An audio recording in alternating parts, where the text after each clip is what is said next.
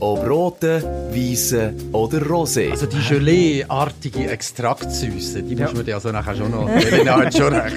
Ob aus Italien, Südafrika oder aus dem Wallis. Also wenn ich ihn so schmücke, jetzt an dem, er, er, er ist mehr erdig, finde ich. Die Elena Beltrame und der Gaston Haas degustieren und diskutieren über Wein und alles, was dazugehört. Nein, es wäre ja dumm, wenn du im Piemont bist, einen, einen einen Bordeaux bestellst. Das ist ja birrenweich, oder? Das ist Weinfach, der Podcast vom Möwenpick Wein. Es gibt aber sehr viele Frauen, die sehr gerne guten Wein haben.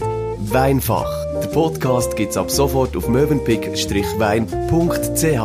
und den bekannten Podcast-Plattformen. Nur mit Brust, Ja. oder? Gleichfalls, die Dame. Cheers.